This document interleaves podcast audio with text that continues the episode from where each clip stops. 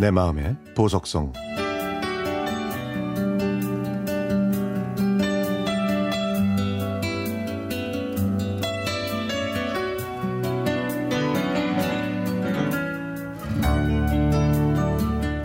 제 나이 쉰 일곱이던 어느 겨울날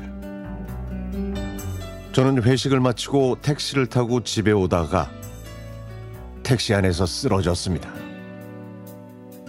원인은 뇌졸중. 저는 난생 처음으로 병원에 입원했고 무려 10시간 동안 수술을 받았습니다.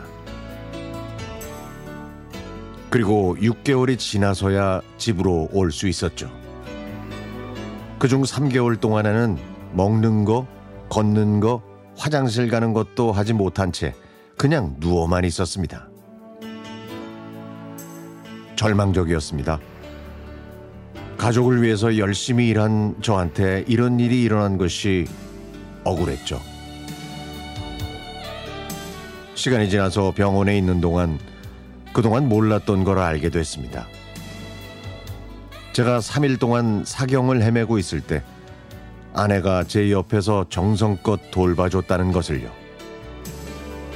아마 아내가 없었다면 저는 지금 살아있지 못했을 겁니다. 아내는 지쳐가는 저를 독려해서 100일 동안 힘든 치료를 받게 했고 그 결과 저는 퇴원해서 집으로 올 수 있었죠. 저는 이때 스스로 걷고 밥을 먹고 목욕하고 화장실 가는 것조차도 고맙게 여겨야 한다는 걸 깨달았습니다. 그래서 지금은 건강을 위해서 예전에 한 번도 하지 않았던 등산도 가고 탁구도 칩니다. 제가 반년 만에 완전히 다른 사람이 된 거죠. 이렇게 살아있는 것 자체가 고맙고 아이들도 제가 살아있는 걸 감사해 합니다. 아내는 아직도 제가 어떻게 될까봐 제 주위를 떠나지 않습니다. 제가 없는 순간은 생각하기도 싫다면서 자기 혼자서는 살 수가 없다고 하네요.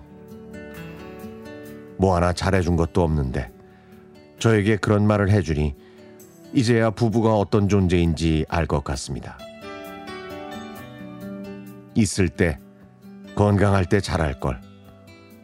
저는 그동안 이것도 모른 채 살아왔다고 생각하니까 제 자신이 한심하게 여겨졌고 아내에게 미안하기만 했습니다. 그래서 저는 힘을 내야 했고 아내를 위해 무언가를 해야 했습니다. 건강을 되찾는다면 아내를 위해 집안일도 많이 하고 그동안 아내가 그렇게 가고 싶어 했던 남해로 여행을 다녀오기로 다짐했습니다. 저에겐 하루하루가 소중합니다.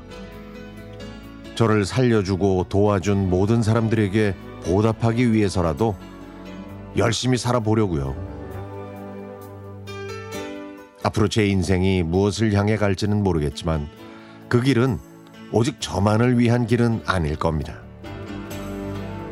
그리고 제가 아플 때 음악으로 저를 위로해 주던 라디오에도 고마운 마음을 전합니다. 그 라디오 프로그램들이 들려주는 아름다운 음악이 없었다면 저는 용기를 얻을 수 없었을 테니까요. 저에게 새로운 삶을 허락하게 만들어준 모든 것, 그리고 모든 사람들에게 그저 고마울 뿐입니다.